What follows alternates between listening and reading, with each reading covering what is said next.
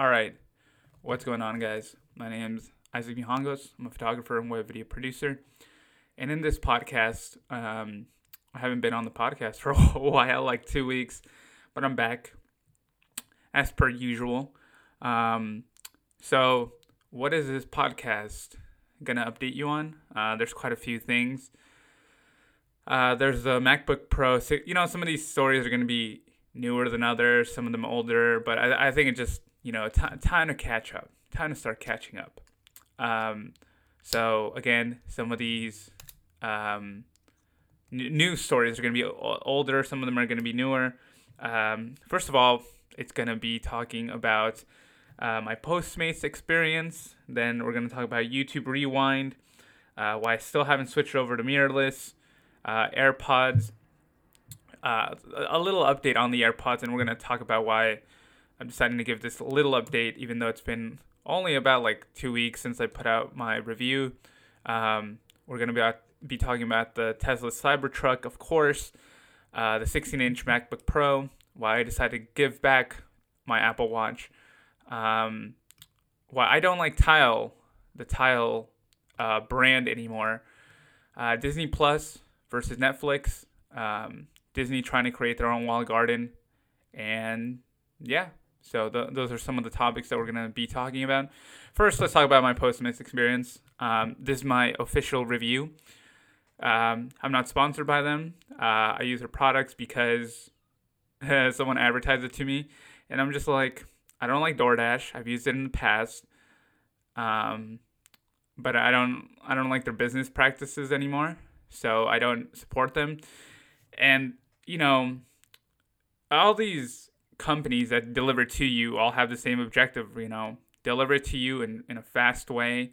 Uh, that's not super overpriced, right? But okay, Postmates first and foremost is always the most inaccurate. Like I've ordered from them multiple times, and every single time the the time gets bumped up.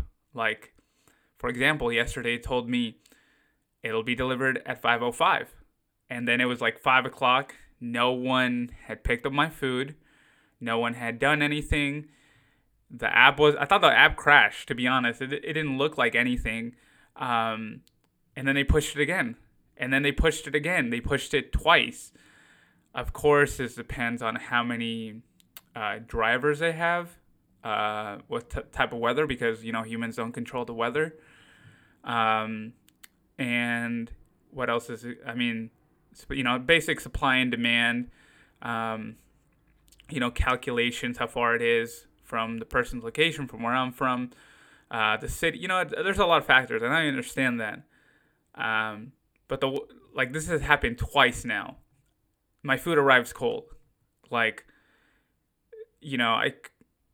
The purpose of this is also convenience, right? I could have gone down the street and bought it, but like come on, guys. I am paying so it's delivered warm at least, right? Not like all the food that I've ordered has been like drop dead cold. Like it's it's really bad, guys. Like I, I, I think I need to stop using the service. It's cold. When I contact customer service, they're like, "We're sorry." It's like I'm giving you guys money so I can have my food cold. I mean, my food warm and it tastes at least how it would how it would be if I picked it up, right? So for me, it's not a good product. Um, I don't know, get why these YouTubers are keep on sponsor saying like Postmates is the best. Because maybe if you're sponsored by them, they give you some sort of like better and faster delivery. But for me, like this has like this has happened enough where I'm just like, okay, maybe other you know, because it's just like Uber and Lyft, right? Like you're you're you can be on both both teams. So maybe the people that are delivering are delivering for both both DoorDash, Postmates, and probably Grubhub and like Uber Eats, right? So like uh, the reason I'm not gonna be using Postmates anymore, and if you're looking for the review, this is my honest review. Like I'm not being paid, I'm not sponsored, and honestly, I personally would not want to be sponsored by someone that delivers my food cold you know, um, it's not a good service. poor customer service as well, and the food arrives cold, dude. Like, what am I paying for? Um, so that's my honest review. You know, I thought about writing on it and contacting it, but like it, it's happened so much that I don't really want to spend my money with them anymore. At this point, I might as well just like go there myself. I, that sounds like a very first world problem too, um, but it's not a good service, guys. It's it's not, and uh, and I would not suggest like they have so many promos for first time users, and they never have promos for like old. They, they do, but like there's so many rules, and then there's the service fees. Like what? Like what? Like it, it just adds on, right? And you know, like a fifteen dollar order becomes twenty five dollar order. Maybe if you're ordering a lot, like in bulk, it's really good, but it's not a good service. I don't. I'm not gonna use it anymore. And yeah, sorry. Uh, hopefully, these businesses um, sort of change their business model or expand in a little bit better ways or understand supply and demand in in better ways. So those are my thoughts on Postmates and and just any sort of delivery service like this. Um, next is YouTube Rewind. So, you know, YouTube. I still remember YouTube Rewind from like twenty from like the first one with uh, Rebecca Black. That that was I think I was in middle school when that song came out, and I, I feel like that's the first time I remember like a really annoying song going viral and I thought I was the only one that discovered it, but everybody discovered it at the same time. So I remember that one. That was more of a countdown. Then they made it into this sort of beautiful, you know, collaborative piece between, you know, some of the best creators on the platform. And it kind of went that way. And then 2017, mm, 2016, it's like it lost its authenticity. There were like a whole bunch of like you know, there's a media production company and all these things. And, you know, like when you're building something like this, of course, it's a, it's a set, it's a production set. It takes a lot of time, a lot of moving parts, a lot of money, a lot of people's, uh, you know, organizing it. And it's a really hard thing to do, right? So I'm not saying that it's easy, but like 2018, I think was like the biggest example of YouTube really wants the advertisers, and you know after the whole you know the for the you know the the the the forest the Japanese forest well, that one of the Paul I always forget they both look the same so I don't know who it is, but after that like YouTube's like oh shoot like the like we have to be a bit more cautious and like this is what happens when there's too many creators and you know like all that stuff but I, I think YouTube 2018 was like the biggest example of I don't think they understand what they have here. Like the creators that are on here, I feel like none of that was shown. It was mostly like these celebrities and like these late night talk show hosts and like sometimes like I think Casey Neistat was on it and I was like, you know, I, I really like him. I think he's like one of my, you know, uh, aspirational filmmaker, but he's like, but he's been in it like a few times, right? And although I, I, I think it's cool that he's there all the time, um, you know, maybe it's time to give some other people we've never heard about like that sort of opportunity to be on there.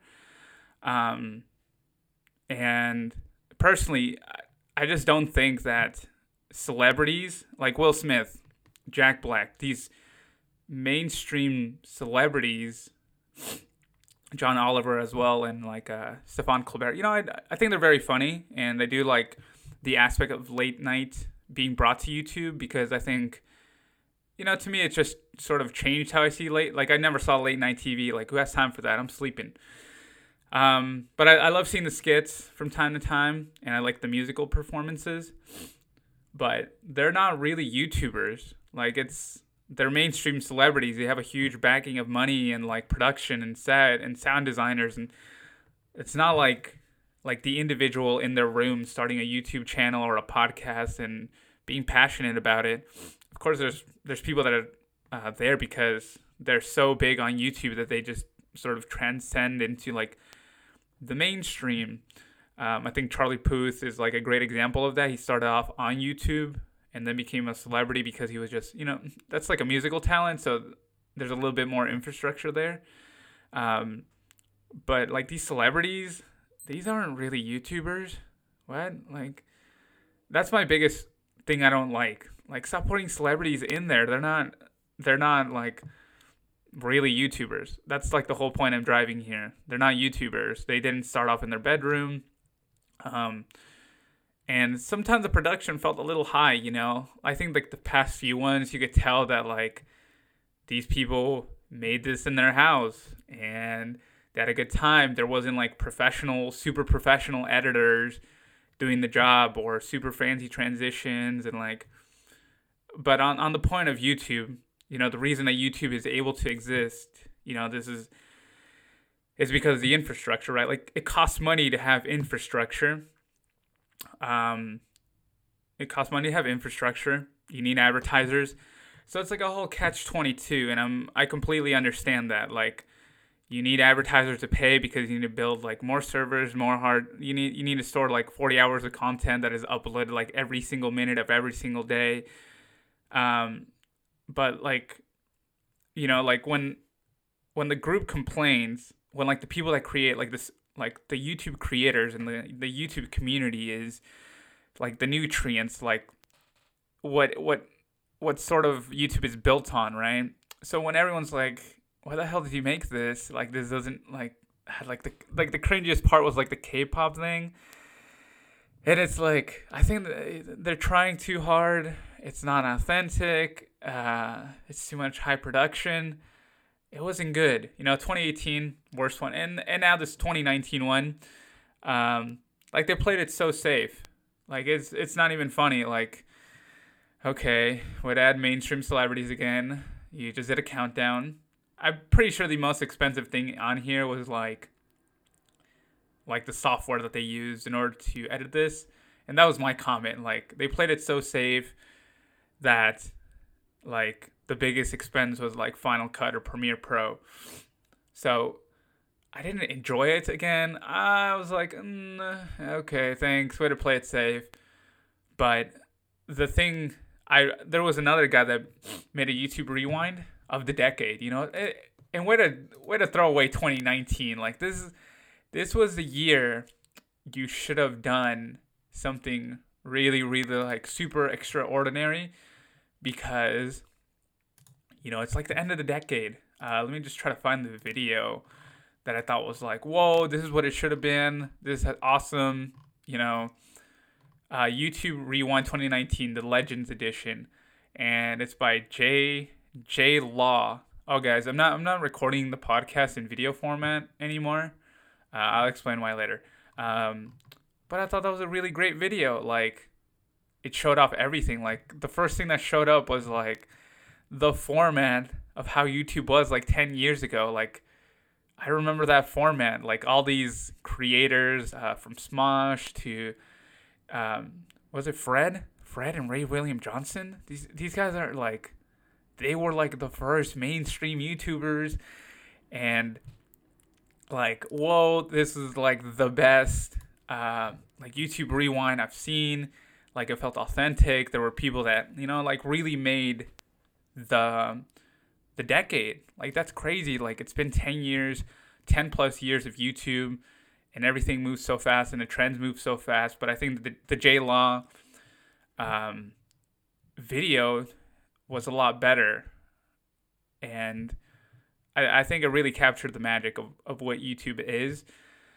Um, but like. I, like the high production one, it was not good like at all. That's that's all I'm saying. And I don't know, like where can you can't make everybody happy, right? But at least you should talk to some of like the more mainstream YouTubers and ask them like, maybe you could direct this, and maybe you guys could edit. Of course, you have to pay people, right? Like they're not doing this for free, but like, you know, try to have the community involved in a way that's a little bit less cringy like oh man this most of it was cringe dude. Like ah uh, jeez. Um but yeah th- those are sort of my thoughts. It's just cringe. It just really they didn't include any memes. They didn't include anything. I just whatever. It's just statistics. Statistics are boring. Um so uh, on a bit of lighter news Um, I hope everybody's seen my um, 20 what is it? My AirPods Pro review. I put out two. Um, I think they do deserve two. Um, they do deserve two videos because they're so good. Um, so the reason I want to do this sort of mini update is because I feel like most YouTubers do a review on the product, like, and they've only used it for a week, right? Like, I don't know, like it doesn't feel like that's enough time to actually get to know the product. So I, I always feel like there needs to be like the need for an update, like every six months, right? Because at this point, I feel like most people are like, hmm, is it time to upgrade? But there's a new one that's coming out. I think, you know, when it comes to that, like for me, I usually just buy the previous generation if all it is is like a minor processor update, right? Like, does it really make that big of a difference? Probably not. It's only been a year. Um, but I I usually just personally buy the ones that is like a year older. Um, and I wanted to do this update because I feel like I'm discovering new. The one thing that I discovered that was new about the AirPods Pro is when you wear a beanie and you have it on transparency mode, like it, if it ruffles your beanie, it just sounds really awkward, like you're bobbing your head and you hear the rustling. Um, that's something I didn't notice because I didn't wear a beanie that during that entire time. Um, so that's the update on that. I still think they're the best headphones possible. You know, like they're they're really well worth the price. Um, oh yeah, I'm, I'm not recording the podcast with a video now. Um, it just takes way too long to process, and like maybe later on in the future. But right now, it's just gonna be um, purely audio. So it's gonna be on Anchor and YouTube still, but it's just gonna be purely audio. Um, so so now we did YouTube Rewind, uh, Postmates, AirPods Pro. Um, uh, let's talk about the Tesla truck. Uh, I think you know we have all seen it. We've already had our reactions. Um, it's a very polarizing car. Clearly, uh, you either love the design, you hate it, or you're like me and it starts to get you confused about the simulation, right? So, Tesla truck. First and foremost, the design. It's controversial. Easy peasy lemon squeezy. Um, the price, you know, I will say this about trucks. I don't like people that drive trucks. I think every single time that I've seen someone with a truck, they feel like they own the road. Every single time. They don't respect the laws. They just go over stuff. And like, I don't like trucks, man. Like, I've never seen like a good truck driver, like a good, like, like I don't mean like semi trucks. I mean like truck trucks, like Ford F one fifty. Like you're so rude on the road. Like why are you such a dick? I mean what? Uh, whatever. I'm not being monetized on this podcast. So like every single so like I hope this truck changes my mind about that. A, um, and I'm very honest. I didn't like the design. Like when it came out, the like the moment they revealed it from the smoky cloud from the fog. I'm like, he's got to be joking, right? That's that's not really the the product. Oh, it, it, it is the product. I'm like, yeah, I've never seen um, what is it, Blade Runner? I still haven't seen Blade Runner, so I didn't understand what he was talking. Um, I didn't like it. I didn't like it at first, but I'm like, I, I I saw a lot of the talking points. I think one of the best one was it had to be polarized. It had to be different, right? Like it had to look so drastic because I think there were some renders of the Tesla truck, and there was one that I was like, hmm, that looks really good, well rendered. But you know, it, it definitely looked like a truck. Like they have a certain body length, like a certain like design language, like a certain body language. When you think of like a Ford F one fifty, uh, a Dodge Ram, they all have like that sort of those smooth corners. They have a truck. They have a bed. Um, and the Cybertruck has little to no of that, but it but it looks different, and I think that's what they were aiming for.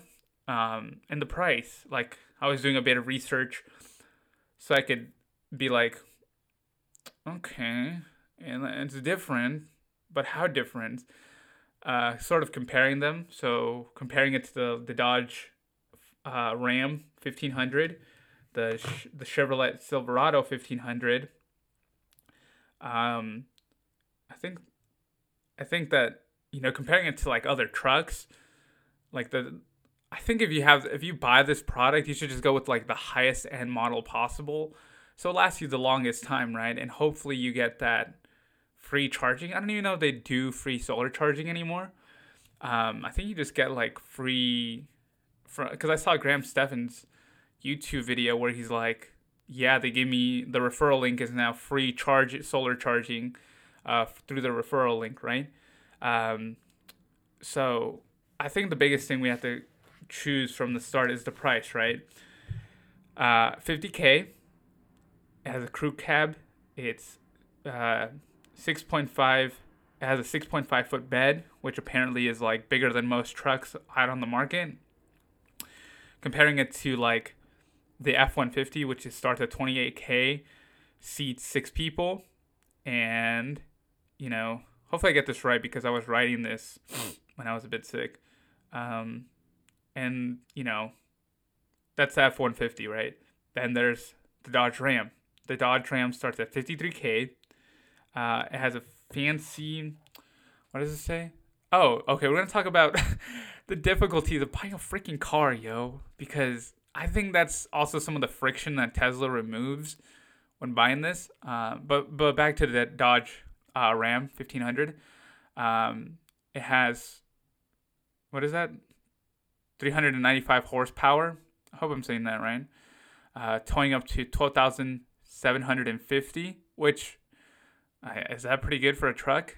Um, clearly, the the Tesla truck does a lot more. Um, then there's a Chevrolet, Chevrolet Silverado, starting price 49k, 2,250 payload, uh, and it can trail 1,300 and 1,300 and 400, yeah, 1,000, 13400 uh, pounds. Um, so, like, if you compare, like, 28k to 50k is clearly almost double the price and you know there's a whole information that truck drivers are some of the most like loyal customers um, out on the market right? Like if you buy like a dodge ram and you really love it you're clearly just going to buy the next model after the, the five years. Um, so it's not a cheap investment but if you're like that dedicated to the brand or like dedicated to that truck brand then i can see why. It's, it's like it's like me right with any product. Like if it's good like i think the best example for me is like you know, Apple, but you guys are tired of hearing Apple. Um, the Logitech, like the Logitech MX Master Mouse 2S, like I'm really loyal to the mouse because it's just so phenomenal. It does so many great things. The price isn't that bad, but it's clearly more than just like your traditional standard mouse. Um, and it's like it's the same thing with the truck, but I think what makes this different, you know, is getting a car in general because I've gone through the process of buying a car uh, when I got out of college, and let me tell you, it fucking sucks. It really does suck to buy a car. Like uh, trying to buy like a brand new car. I didn't buy a brand new car. I if I if it's one thing I've learned out of college is that buying a brand new car from the dealership is literally one of the worst investments you could make.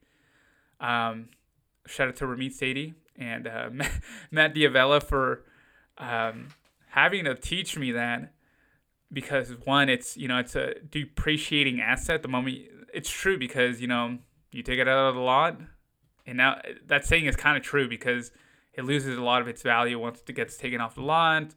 Plus, you got to pay registration fees, you got to pay insurance fees, you got to pay a lot of fees on top of that because like it's not like the government is gonna be like, yeah, go ahead, buy whatever you want, we're not gonna tax it, right?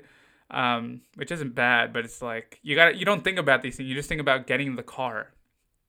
And uh, so I'm gonna take you to some of the process of buying a car, and I think that's why you should also buy the Tesla Cybertruck, or you should be a little bit more considerate of buying like the Tesla Cybertruck if you are gonna buy a truck. So I'm talking to you, truck guys. Um, I know I said I don't like I don't like trucks, and uh, I wouldn't say that the Tesla truck has changed my mind, but it's like, you know what? It's electric. that's the biggest thing, right? Like we have to way, move away from fossil fuels. There's no such thing as clean coal. There's no such like climate change is real, guys. Like like I don't I don't understand what's that. Anyways, big point. I'm okay with the truck. I think it's fine. It's whatever as long as it's electric, right? Like as long as we move towards uh, a more sustainable environmental future. I don't care what you drive as long as it's electric. So hopefully I can persuade you to buy a Tesla Cybertruck if you're like a very loyal, you know, Dodge Ram user or a, a Ford F150 user.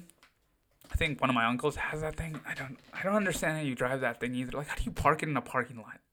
Like how do you park that thing? Um so I hope I can I can convince you because I I, I understand the pain of buying a car. Um, and you know what? I bought a used car to be honest. I think used cars are fine. You know, like I, I feel like a caveman to be honest when I drive my car because it still uses um, it still uses gas and I wish you didn't. Um, so first and foremost, let's maybe you're a millennial too, and you're buying, or you're gonna get out of college, or you're Gen Z, and you're like, I'm gonna go buy a brand spanking new car.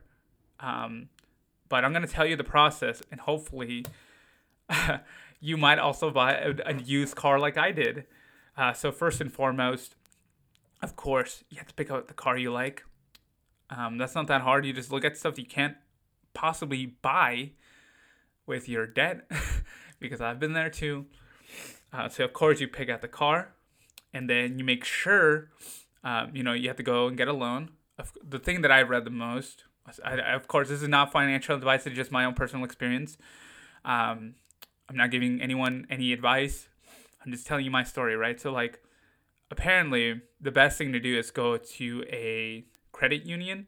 So of course, you have to ask yourself, do I have the income? Will I have the income in the future? Um, you know, do I need a co-signer, which is really difficult. Um, which I mean, it depends on your situation, right? Like who, like who would co-sign me? Uh, make sure you have the right income. They look into your stuff. Okay, that's oh my god. Now I got to go do this other thing on top of this just to get a car, right? okay, then you go into the credit union. They run your credit. If you're young, I think it'll be a little bit more difficult to get a lower APR, your annual percentage rating. And that's another thing you have to think about, right? Of course, if you're an adult, you kind of already know this.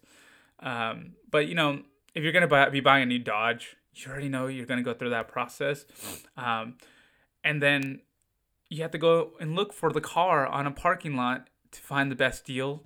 You have to go and talk to a car salesman who's going to try to persuade you as hard as possible to, to buy this truck because they get a commission out of it, right? That's how they make their money. Um, and this can take hours. It's not like you just show up, like you go to Target and you just like, I'm gonna get this, you know, like Chevy Silverado. And like, no, dude, like it's gonna take time. You gotta test drive it. Some dude's gonna be like, this is the best car ever. It has this, this, and this. And then it's it's not. It doesn't take like one day, guys. Like it literally takes like a good like it can take months like for me, I got really annoyed because I was looking on like CarMax for like days and months, and I was like, I thought it would be easier, right? Like I'm, I'm just trying to get something that like kind of everyone has, but it's it's not. So on top of that, then you're negotiating. Are you negotiating a good price? Um, apparently, you should always go get pre-approved as well because that just makes things a lot easier to get pre-approved.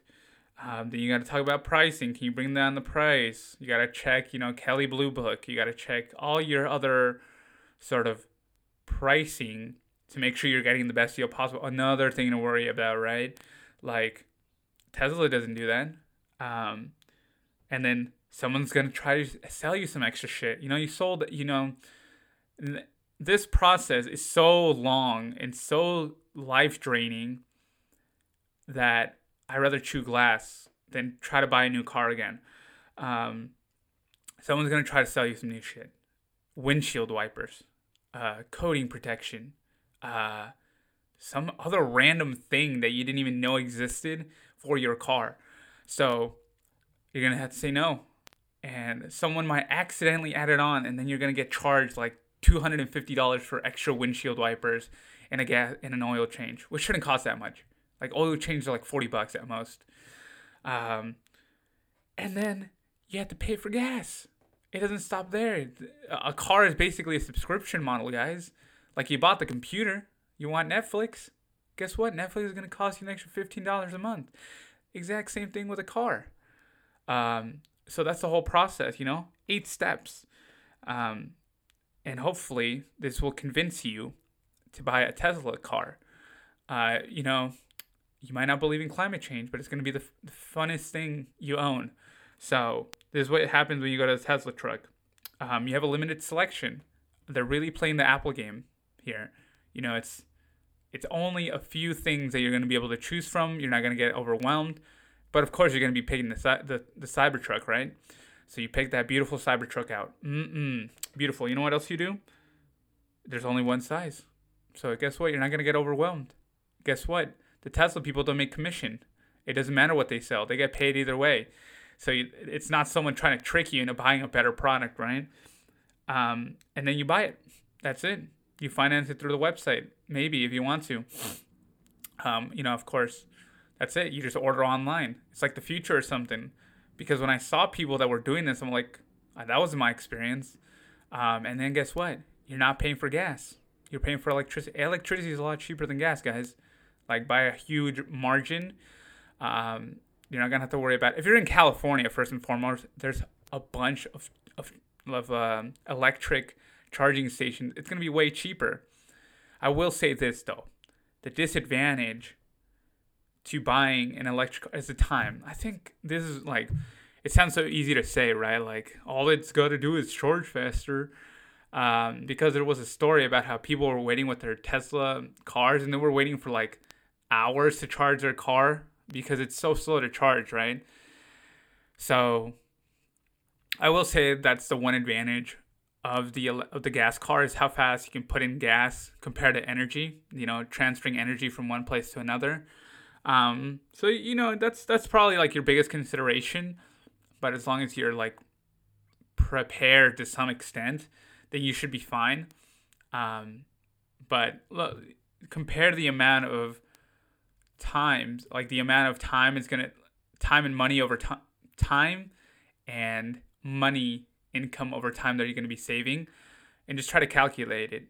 Um, because that's why I, I I personally think that hopefully um, my next car is electric because I and it has like the I think the the Cybertruck's also gonna have the the assistant AI because that's super important, right? Like, and that's why I say you buy the best one right from the start. Get the AI stuff, guys. I'm pretty sure most people that are construction workers have trucks. You guys work long hours. You guys are tired. Let the car drive itself. You know, after a long day. I'm not saying your guys' work is easy. Like, trust like a lot of my a lot of people that I know work in construction. I know it's fucking hard, guys. It's not an easy job. So let the car drive itself. It's electric. It looks like it's from the future. And think how cool it'll be when you're picking up people. It's like you're picking up people for the to go to like the year 2060 while we're stuck here in 2019, almost 2020. But um yeah, Tesla Cybertruck I don't like it. I didn't like the design, guys. I'm sorry. This I try to like it but to me, like the biggest importance is that it's electric. That, that to me is all that matters, right? How do you progress the world so that it it goes further and further into renewable energy? Um, but those that's sort of my thought on it. Um, will I buy this? Um, I don't. I can't afford it, so no, I'm not gonna be buying this. But if you're in the market for a new car, I think that you know within the next with your hundred dollar deposit, you can be in line. Um, and I think I think we should talk about that because like I was about to put an order in because I was like, what the hell? How's everyone affording this? Uh, but I'm pretty sure most people are just doing it for the meme. Like I think, I think Elon knows the power of memes pretty well. So um, yeah, and it's like a free loan, like 265k last time I saw the tweet. That's like a easy loan without like you know all the regulations and all that garbage or like it's like pretty smart pretty low threshold for the meme people are clearly some of them are gonna cancel and some of them are not but like i feel like california is gonna be like the first place that's actually gonna have these things out on the road and it's gonna be like everyone has the exact same thing now Um, but that's about it. That's that's sort of the rant on cars and like buying a car and like trucks and stuff. Um, so we're not not now we we got to talk about of course everyone's favorite company, the company that sort of owns our soul, um, Disney Plus versus Netflix. Um, you know, D- Disney Plus came out. Uh, g- give me a second, guys. Yeah. Okay. So Disney Plus versus Netflix. Um, it came out a few weeks ago. Of course, the internet was blowing up. People's information is already being sold. Like for Disney Plus, that's kind of sad. Um, so first and foremost, Disney, uh, Netflix said that they weren't even compete. Like Disney Plus didn't even make a dent in uh, on their service. Clearly, that's first day. Well, it's like, guys, it's the first day of launch. Of course, things are gonna go wrong. It's like anything. Like the first thing you do, time you do anything. So I will give Disney like, clearly it's a new product. Clearly, people are gonna mess it up somehow. You know, you, you try to design it so it's really well user friendly, it's easy to use.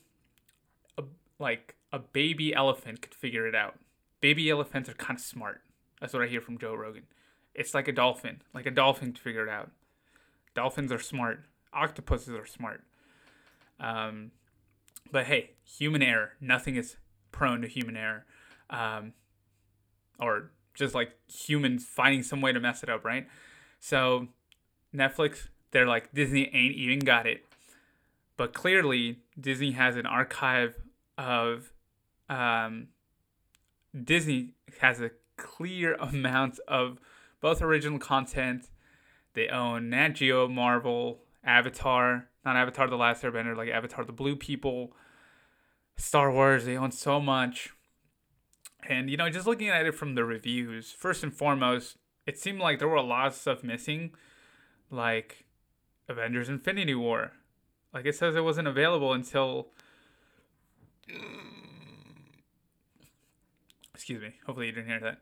Um, clearly, uh, Avengers: Infinity War is still on Netflix, so it's not gonna be on there until after the contract is done with Netflix. And looking at the reviews, you know, I'm a, I'm a Marvel guy. That's why I bring this example up. But like, I've seen some of the movies, like Captain America: The First Avenger and the original Avengers, on Amazon Prime, and it felt like they just got there. Like they weren't there before. So you're running into this problem where they made pre preconceptual deals. Is that the right word? They made deals before, basically, where other co- streaming companies have these really great movies, right? And they're Disney movies, but they're not available on Disney Plus. So I will say that that that's kind of a problem because you don't have the entire archive. And then you got the Sony thing that's going on, right? Like Sony's clearly not going to give out the Spider-Man movies to Disney. Maybe they will. I don't know, but uh, there's a lot of gaps for me personally, and that's why I'm not. I haven't purchased it, right? Like I, like it doesn't seem like that much value to me. Um, I do like the Nat Geo movies. I think they're really pretty and really well shot. But here's okay. Here's where I think Disney won't be successful. They'll be successful, but just not in the way that they think. It's clearly still gonna make a lot of money, right, guys? It's gonna make a lot of money. Doesn't matter. They have the infrastructure. Um, Disney is not gonna go that hard R, like that rated R. They're never gonna go there. That's the advantage that Netflix has. Like I I will say this is who Disney Plus is for. There's a lot of content on there, a lot of Disney Channel originals, um, you know, kid friendly stuff. You know, all all our really nostalgic, you know, Pixar. Everything is on there, right? I think if you're a parent, it's a really great thing. Like, uh, especially with the whole YouTube stuff, the whole YouTube drama that's going on, the new laws that are being in place, um, which I I haven't read about. You know, like like to to like a great extent, but like you can clearly tell that the the landscape is shifting towards that content. Um, I really don't have an opinion on that yet because I'm trying to watch this LegalEagle video about it and like how it's gonna affect like the land because the guy's like an actual lawyer, right? So he's like he's breaking it down for us, and I think it's a really good video, and I have to watch it. But clearly, the landscape is changing. So I think if you're a parent, this is a really great alternative because everything's pre-recorded, it's done professionally, and if you bought it, there's going to be no ads. So there's going to be like no targeting on there. Again, correct me if I'm wrong because I've because I've seen the reviews, but they don't show anything about like ads and whatnot. So there's gonna be no ads on Disney. I mean, Disney is kind of like an ad within itself already, right? Like people want to buy the toys and stuff, Baby Yoda. Um, so there's not gonna be that. So I think it's really great for parents, especially during the holidays. I think it's a really great product in that way. But to, to like like the average adult, if you're like 18 plus, I don't think you're gonna get much value from it. Like, how many times can you really watch like The Lion King or Aladdin, like the original ones? Like, how many times can you watch it? Is the power of nostalgia that powerful? I don't think so. Like, I mean, Phil the Future, really great show. Um, Eddie's Million Dollar Cook Off, funny movie. I like that movie. Am I gonna pay six dollars a month to watch it every single day? No, like ask yourself how much content. So I, this is where Netflix. I don't. I don't think will waver that much. Maybe in a few years when we're all kind of overwhelmed with the amount of streaming options. Because oh yeah. Oh, speaking of streaming options, we're gonna talk about uh, Tile. Tile competitor. I mean Tile in general because I, okay. Anyways, back back back to the story, right? So I think Netflix, the hard, like the rated R stuff, is where they're gonna thrive there's a lot of garbage on Netflix. Don't get me wrong, but but there's still like a lot of it. I think HBO really sets the standard. Their quality is always really phenomenal, but Netflix just has so much diversity, so many things. They go with a hard R. They're you know feeling independent, like um, independent filmmakers to a much better extent, and they're not afraid to try stuff. Um, I think that's where Netflix is going to keep on being able to compete, but Disney's not going to do that. Clearly, they're either going to put it on Hulu, or they're just not going to slap their. They're not going to slap it and put it on Disney Plus, right? Um, Netflix, the hard R, they're going to do it. They're going to continue to do it. You know, they're they don't have to worry about that image so much because there's something for everybody. So, um, Disney Plus, I think is great for the parents. Um, and if you're worried about what your kids are seeing, on YouTube, this is like the best option because you you clearly know that they're, you know, like the Hollywood, uh, what do you call it? The amount of friction allows them to be like, this is not good. Like this, don't put like advertisement for children in there, right? Like and like, I think that's where Disney uh, does it really well. You know, just like quality control. Quality control is the word I was looking for. Quality control is a lot better on on Disney uh, for like a Disney company than it is for YouTube, where it's just like independent people. So I think if you're a parent, that's really good. If you're Netflix, I think that's how, how Netflix will survive, just because they have that diversity. Um, they don't have to have like a clean image, like they don't have to have clean content all the time. And then you have to talk about like Apple Plus, um, Apple. Like, why wouldn't you do the the hard R stuff?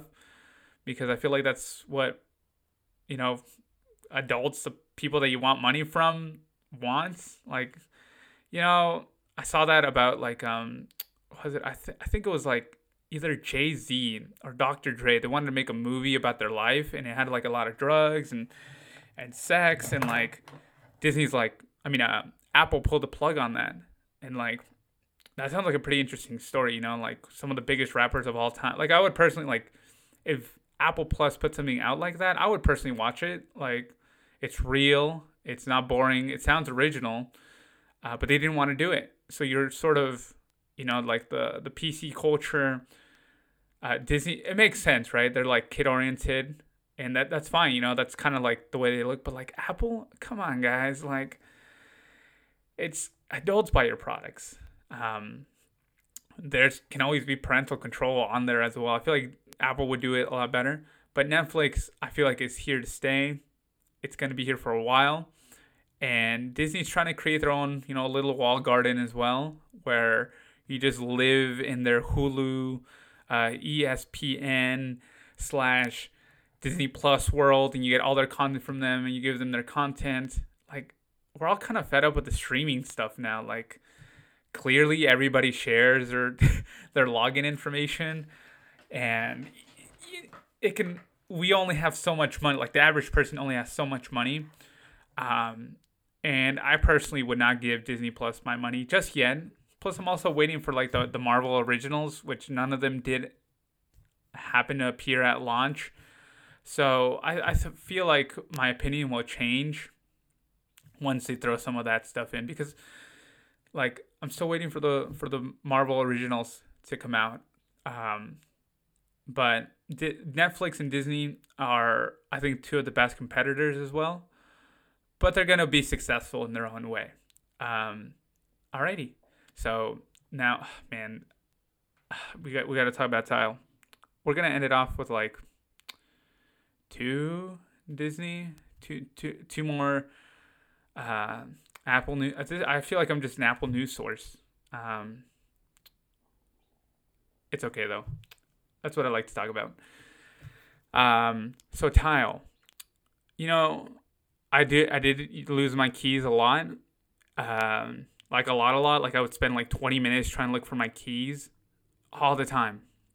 And then I found Tile, and I thought it was a really, really great product. It's fun, it's small, it gets the job done, and that's what I'm kind of always looking for. Something that's you know doesn't get in the way, is practical, um, and at some point, some bimbo decided to be like, let's make Tile a subscription based service. And like, they kept on bugging me about it like every day, like sign up to be a pre, like, what is it, plus member, premium, whatever member, some sort of.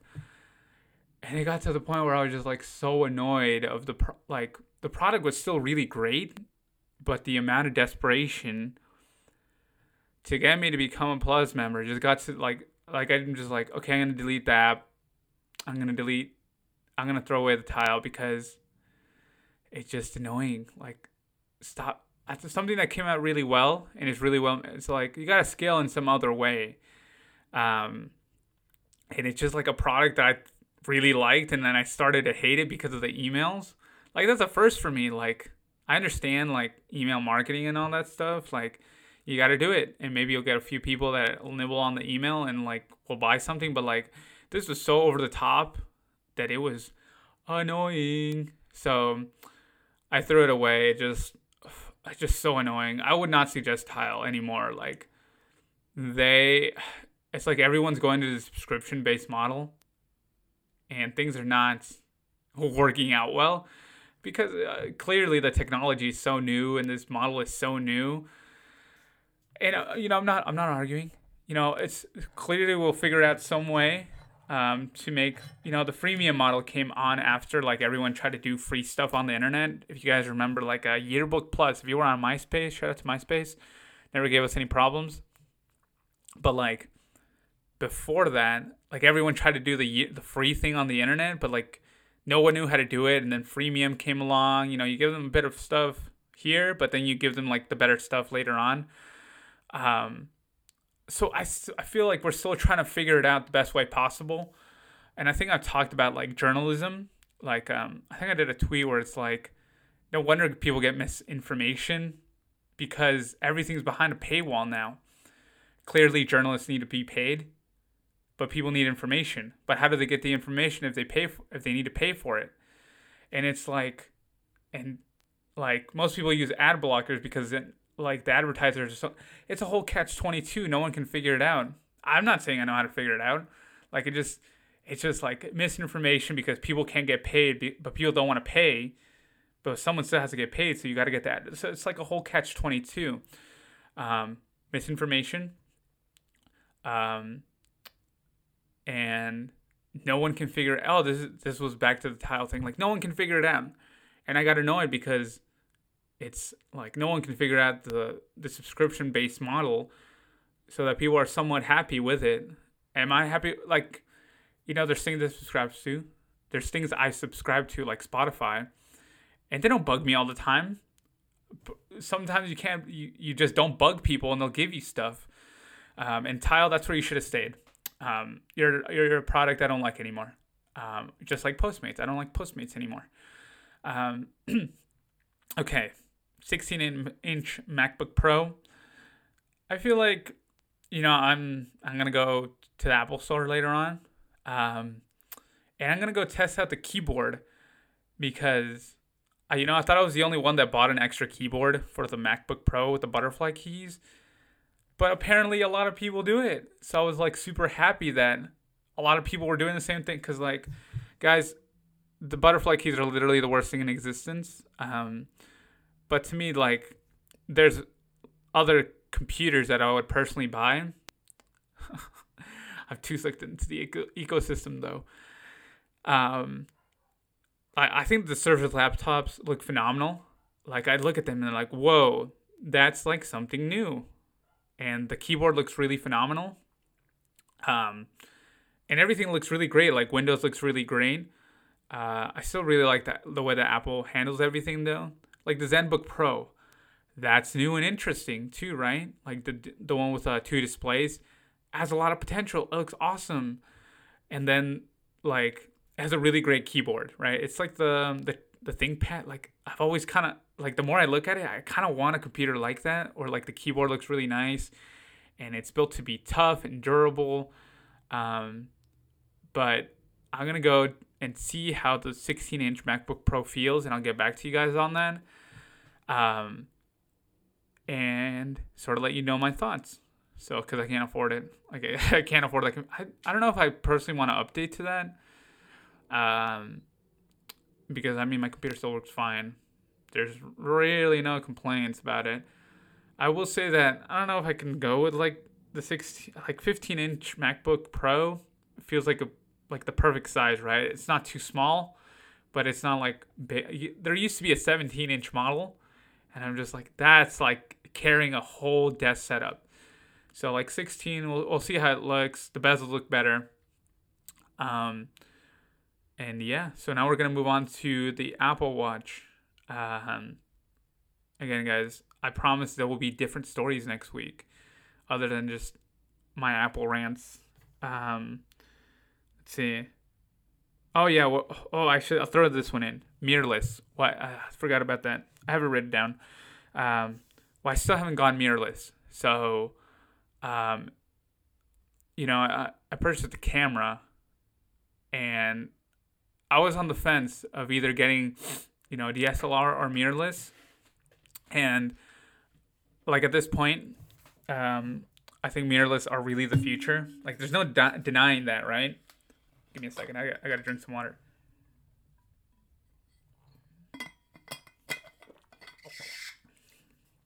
Like, there's no more denying that, like, mirrorless are the future.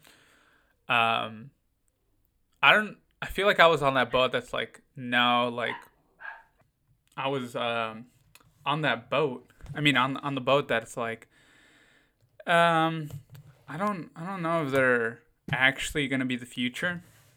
Um, but then, um, as it progressed and it got better, and the technology got better, I was like, you know what? They they are the future. Like they do so much. I think the the reason I was hesitant is because I'm such a big Canon user that you know Canon has this really bad habit of literally just shooting themselves in the foot and butchering their products like a lot like everybody complains about you butchering your products and it's like we're talking and like it goes through one ear and it goes out the other. And canon like you guys do that a lot. Um and they kept on doing it and they keep on doing it till this day. But then you see the amount of progression that they made and how small and compact they are and like that what is it the a7 three like the sony one? The a9 that thing like I think that was one of the few moments where I was like, God damn it, this is the future. There's no denying it anymore. Like the burst mode, I think it was like 24 FPS, no blackout either. I was like, holy moly. You set up like three of those, you could literally make a movie. Um, I don't know if it would be like stop motion or anything, but it would it would look like so crazy. Like there's so many creative possibilities now because of that 24 FPS no blackout. And I'm just like, God damn it. It is it's definitely the future. So the the reason I'm saying this is because like, hmm, I could get it, but then I looked at the lenses. Like I'm I'm gonna like I like I said, like guys, I use Canon. I've used Canon all the time. Um and you know, I was like, hmm like as mature as the technology has gotten, it hasn't gotten to the point where I'm like where, you know, like the laws of economics allow for it to be like sort of accept like a I don't I don't like buying super expensive stuff like that. Ah, it's as good as it is. Like I know it's gonna be really good. Like look at the like the 28 mil. I think that was like the 24 to 7 RF is like crazy expensive. Like I think it's I think it's um like two thousand five hundred dollars. I'm like, hell no, dude. Like what? Like it is yeah, Canon USA twenty four to seven RF two thousand two hundred and ninety nine dollars. No way, Jose. That's literally like an entire Canon DSLR, like a DSLR setup and I was like, no way, mm like there's no economy, there's no uh, economies of scale. Is it scale of economy? It's one of you know what I mean, like. It, the the market is not new enough where like people are selling their old stuff for like a reasonable price. Um, so th- that's sort of why I still haven't changed because it still costs so much. As much as low as it gone and like how amazing the Sony lineup is, like to me, uh, I think if you're professional, like if you're a professional professional, you clearly want the best of the best with Honor Sir, but you don't, and you don't worry about the price, right? Because you're clearly going to make a return. But if you're like mid tier, mid upper tier, or like middle middle tier, or like low middle tier, I don't, I don't think mirrorless is there just yet. As good as I've seen the reviews on all the, all the Canon glass, like I think that's the reason I still haven't switched. Like economies of scale don't allow me to do it. And the glass is too expensive. I don't want to have the adapter. The adapter is like slows it down. You know, I've seen problems with adapters before. And you know, I, I really want the smaller form factor and the flippy screen. Flippy screen's so useful. It's like the best thing ever. Like every company should like I think I've said this before too. It's like I don't know if Canon has like a patent on the the flippy screen. Like like is that possible? Can you do that? Like I feel like no, man, just just knowing how it works, it probably is like they probably did patent. I don't know, but it just seems like nobody does a flippy screen like Canon does. Um, like it would be so cool to see the Sony one, like the A six thousand seven hundred 6700 i think that's the newest one it doesn't have a flippy screen it has like a, a screen that's not a flippy screen. But any, anyways mirrorless is the future. It's here. It's here to stay. It's a lot better than dslrs but the reason that i also st- stick with the dslr is because there's so much old stuff that it's like like if i look up like a 16 to 35 right now uh, or like a canon 24 mil like there's like I'm gonna go on eBay and I'm gonna check how much a Canon 24 mil 1.4 is. 24 millimeter 1. Point, uh, 1.8. It's like there's so many that are used that like it's a lot easier to get uh, in there. Oh look, there's a Sigma 24 also, but the oh there's a Sigma 24. Yeah, there's a Sigma 24. Um, but it's like there's so much out there now that it's like even easier to get into sort of this space and buy it properly and buy it inexpensively. Um, and I think for me that's that's the reason I still haven't switched and what I, and why I would still recommend like uh, like a DSLR. Like I feel like DSLRs are still going to be around. Mm, I want to say like generously like five more years, but at the rate of progression, the mirrorless sort of take off. I mean, if Canon doesn't butcher their stuff, as hard as well. I want to say it's gonna. People are still gonna be shooting DSLRs for like maybe five years, five more years, and it's gonna become sort of a relic. for sure it's still going to be around within the next three years. Um, it just depends, right? Like it, like Canon could do something totally new, like what they're going to be doing with the Canon uh, 1DX Mark III. Like they could be doing something completely new. It's going to be like a hybrid, like both like the best of DSLR and the best of mirrorless, because each of them does have their own advantage. Um, but I don't know. Like I, I feel like people are still going to be shooting DSLRs for quite a bit still, um, and I just feel like, you know, like the technologies inside the, the DSLRs are a little bit more mature, and I can trust them. Like the autofocus, um, like the Canon autofocus is really good. I I will say that the Sony autofocus was like blowing my mind when I was using it because they just track stuff so well. Like, but when it got out of focus and it tried to like grab the focus again, it didn't look as smooth as the Canon one. Um, and I just like the colors on the Canon a lot more. Like I, I see the Sony ones, and it still looks a little bit too digital. So you know, uh, clearly DSLRs have had a longer time span to mature, but to me, I think I'm just gonna wait. There's no denying that there's the future anymore. That mirrorless is the future now. Um, but if you're someone out there that's debating it, I think uh, DSLRs allow you to sort of mature into like the the space a little bit faster, a little bit less inexpensively, and you know there's gonna be the people that are um, just waiting on just like trying to get rid of their stuff because they're they're you know some professionals dive in just head first, sell everything because they know it's like it's either I do it like you can't do it halfway. Like it's it's just not as efficient or as good I, as I would say because you want everything to talk to each other really well and like you know you want your workflow to go as well. So you know if you're new i would still suggest a dslr um, but you know it just depends if you have the money to. Like if you have clearly you have like i don't know like $6000 lying around uh, just like and you're like okay i'm gonna buy this this is this and this because i want to do this and you already know your goal um, you know mirrorless future proof DSLR, I think, is a lot safer, a lot easier to get into, and the economies of scale are there for like for you to grab like a nice 24 mil at a really inexpensive price. Um, but they are the future. Mirrorless is the future for sure. Okay. and last but not least, um, it's actually like I returned the the the Apple Watch.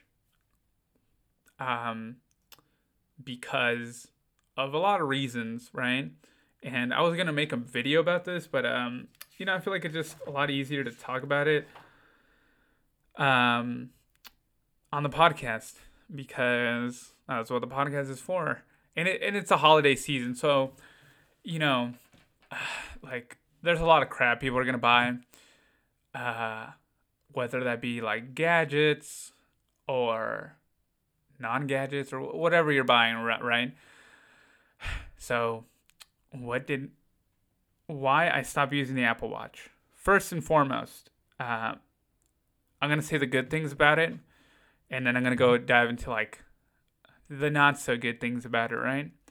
So the first thing that I really enjoyed about it um, was how it felt. I felt like, you know, I've I've owned a G Shock for a long time. Um, it's pretty heavy to be honest. Like like I can feel it on my wrist.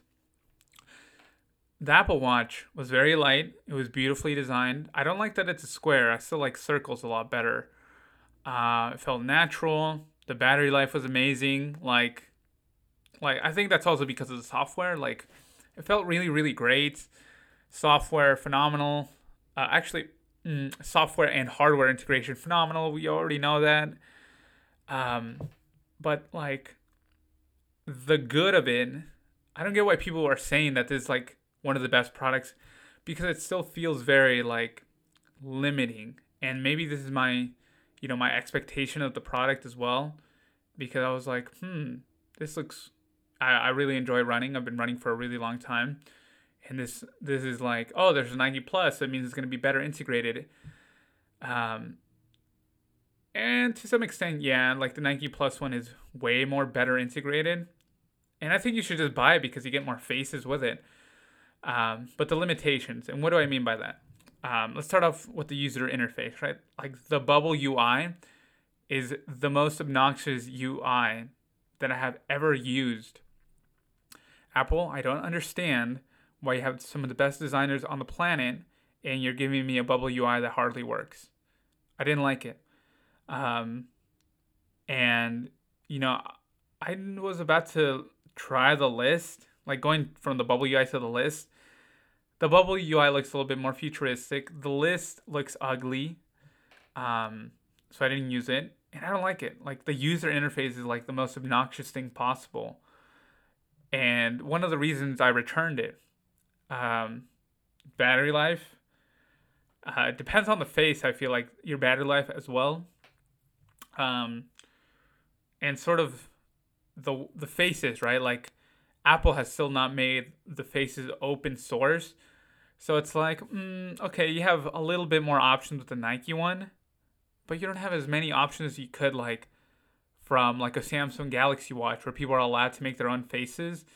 And Apple, I don't know why you don't do it. Like, make money off of them or whatever. Like, that's pretty bad advice to be honest, because they already have all the money. But anyways, there's no third party bat. There's no third party faces that I can get. Nike ones are okay. It's kind of like that's the biggest turnoff for me. The design, the lack of user interface was so bad. I didn't want to keep on using it.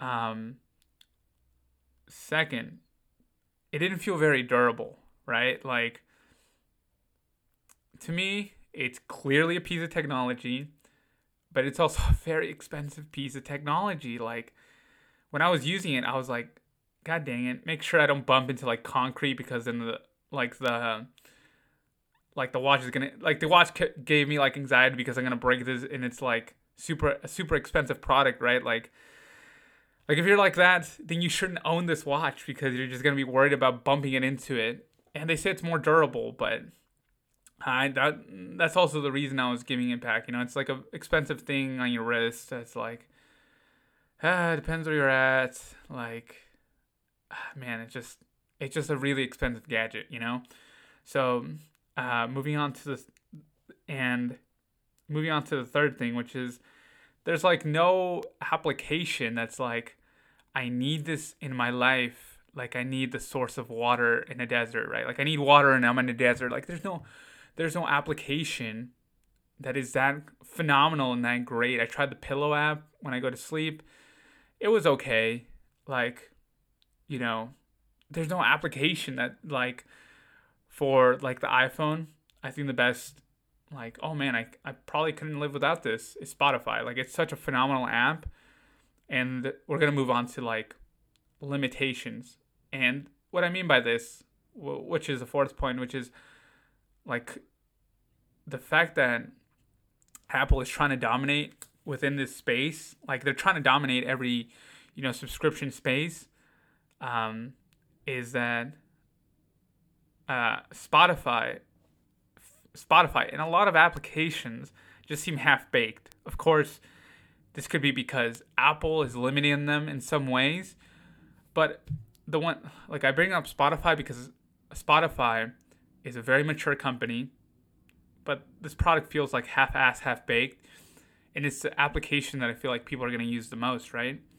Um, first, like, it's crazy how ugly the user interface is for the Spotify app on the Apple Watch. It's horrific. Like, who thought this was a smart idea? It's like, it's so hard to use. It's not user friendly. It's so limiting but that could be Apple as well, right? Like Apple is limiting Spotify to some extent. But then if I look at the phone application, like just Spotify UI is horrible. It's like this is another company that has a lot of money and they have some of the worst design possible. Um, again, it, it just feels limiting on both sides. It feels half baked on both sides. Um, and that's you know that's that's technology, right? Like the Apple Watch is not yet like like the iPhone, right? Like it's not mature enough. It's only been like what five iterations. So maybe six or seven, they'll be able to do a little bit more. Um, but it just feels like all, there's all these odd gaps that are clear to like a like a user, which means it should be clear to like the company, right? It should be clear to Apple. Um, but it's not, and like it's it just so obnoxiously limiting that it, I didn't just I just didn't want to have the product anymore. Um, and I feel like Fitbit does it a lot better. Like the battery life, it was so great. Like I've owned a Fitbit before, and I was like, what the hell? How how does it like? How do you do this? How how are you? How is it turned on for this long and the battery's still so good, right? Um, but yeah, so um, I think that's about it. Podcast is done. Um, hopefully the audio sounds a lot better because I'm monitoring it right now. It sounds a lot better. But that's it for right now. Uh, let me know what you guys think. There's gonna be a new video. Check out my channel. Check out my Instagram and my Twitter. Just search me up at Isaac Mihangos. I S A A C. Uh, two A's. Um, it'll all be down. You know, just sw- switch me up on Twitter, or you can send me a message via Anchor, the, the Anchor.fm uh, application. But that's it. Let me know what your your thoughts and opinions were. Um, and again, I thank you so much for your time and your attention. My name is Isaac Mihangos, and I'll catch you in the next one.